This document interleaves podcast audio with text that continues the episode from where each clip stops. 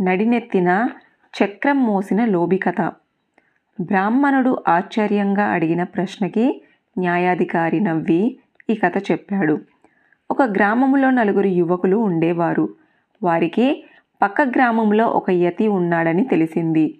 వారు అతడి వద్దకు పోయి మహాత్మా మేమి దుర్భర దారిద్ర్యాన్ని భరించలేకపోతున్నాము.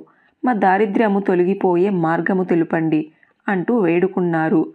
దయర్భ వృధుడైన ఆ యోగి వారిని చూస్తూనే నాయనలారా ఇవిగో ఈ తాయెత్తులు మీరు నలుగురు ఒక్కొక్కటి తీసుకొని ఉత్తర దిశగా వెళ్ళండి. అప్పుడు మీలో ఒకరి చేతి నుండి ఒక తాయెత్తు జారిపడిపోతుంది. అక్కడ త్రవ్వగా మీకు కొంత నిధి దొరుకుతుంది. దానిని తీసుకుంటే మీకు అన్న వస్త్రాలకు లోటు లేకుండా జీవితము జరిగిపోతుంది. అది చాలకపోతే మీరు ఇంకా ముందుకు పోతే మరొకరిది ఆ తదుపరి మరొకరిదిగా తాయెత్తులు భూమిపై పడిపోతాయి. ఆ పడిన చోట తవ్వితే మీకు రత్నాలు వజ్రాలు దొరుకుతాయి అని వారిని ఆశీర్వదించి పంపాడు. ఆ యోగి చెప్పినట్లుగానే నడుచుకుంటూ వెళ్తుండగా మొదటివాడి చేతిలోని తాయెత్తు కింద పడింది. అక్కడ వారు తవ్వి చూడగా రాగి ముద్దలతో నిండి ఉన్న పాత్ర లభించింది.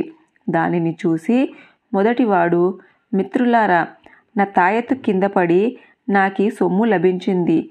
దీనితో నేను సుఖంగా బతుకుతాను. మీరు మీ తాయెత్తులతో ముందుకు వెళ్ళండి అన్నాడు. మిగిలిన ముగ్గురు అలాగే అంటూ అక్కడ నుండి ముందుకు సాగారు. తరువాత రెండవ వాడి చేతిలో నుండి తాయెత్తు కింద పడింది. అక్కడ తవ్వి చూడగా వెండి బయటపడింది. దానిని చూసి రెండోవాడు మనము దీన్ని సమానంగా పంచుకుందామన్నాడు.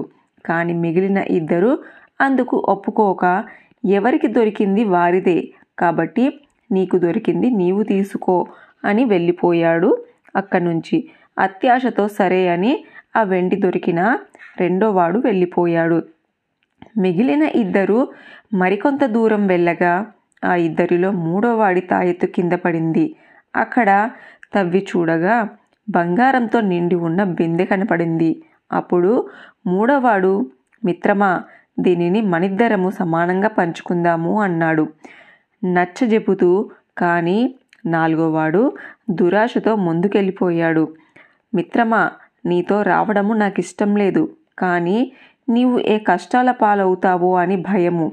అందుకే నిన్ను అనుసరిస్తాను అంటూ మూడోవాడు నాలుగవ వానితో బయలుదేరాడు. అలా పోతూ ఉండగా చివరగా మిగిలిన వాణ్ణి చేతిలో తాయెత్తు కూడా కింద పడింది. అక్కడ తవ్వగా భూగృహము లోపలకు మెట్లు కనబడ్డాయి. దాని గుండా నాలుగో వాడు లోపలికి వెళ్ళిపోయాడు. లోపల పోయిన వాడికి ఒక వ్యక్తి నెత్తిన చక్రం మోస్తూ అతి దీనంగా కనిపించాడు. నాలుగో వాడు దగ్గరకు పోగానే వాడు తన నెత్తినపై చక్రాన్ని తీసి వీడి తలపై పెట్టి అబ్బా సుదీర్ఘకాలం తరువాత నా ఈ బాధ మోక్షము కలిగింది అన్నాడు. చక్రం నెత్తిన మోస్తున్న నాలుగో వాడు ఆ బాధను భరించలేక ఇలా ఎందుకు చేశావు? అడిగాడు కోపంగా. ఏం చెప్పను మిత్రమా నేను కూడా నీలాగే లోభంతో ఇక్కడికి చేరుకున్నాను. ఈ గుహ కుబేరునిది. అటు చూడు వజ్రాలు మాణిక్యాలు అన్నీ ఉన్నా అందుకోలేని దురదృష్టవంతుడే. ఈ చక్రం మోస్తూ నిలబడేవాడు. ఎన్ని యుగాలైనా ఇలా చక్రాన్ని మోస్తూ ఆ బాధను అనుభవిస్తూనే ఉంటాడు. నాకంటే ముందు ఇక్కడ ఉన్నవాడు దీన్ని నా తలకు అంటగట్టాడు. ఇప్పుడు నేను నీ తలకు అంటగట్టాను. ఇక నీ దగ్గరకు రాబోయే లోబికి దీనిని అంటగట్టు అంటూ అక్కడి నుండి వెళ్ళిపోయాడు ఆ వ్యక్తి.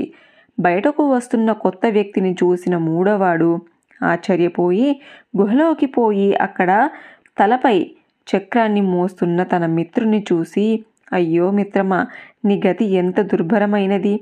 నీ స్థితి చూస్తుంటే నాకు విద్యావంతులై కూడా కీడు తెచ్చుకున్న వారి కథ జ్ఞాపకం వస్తుంది అన్నాడు.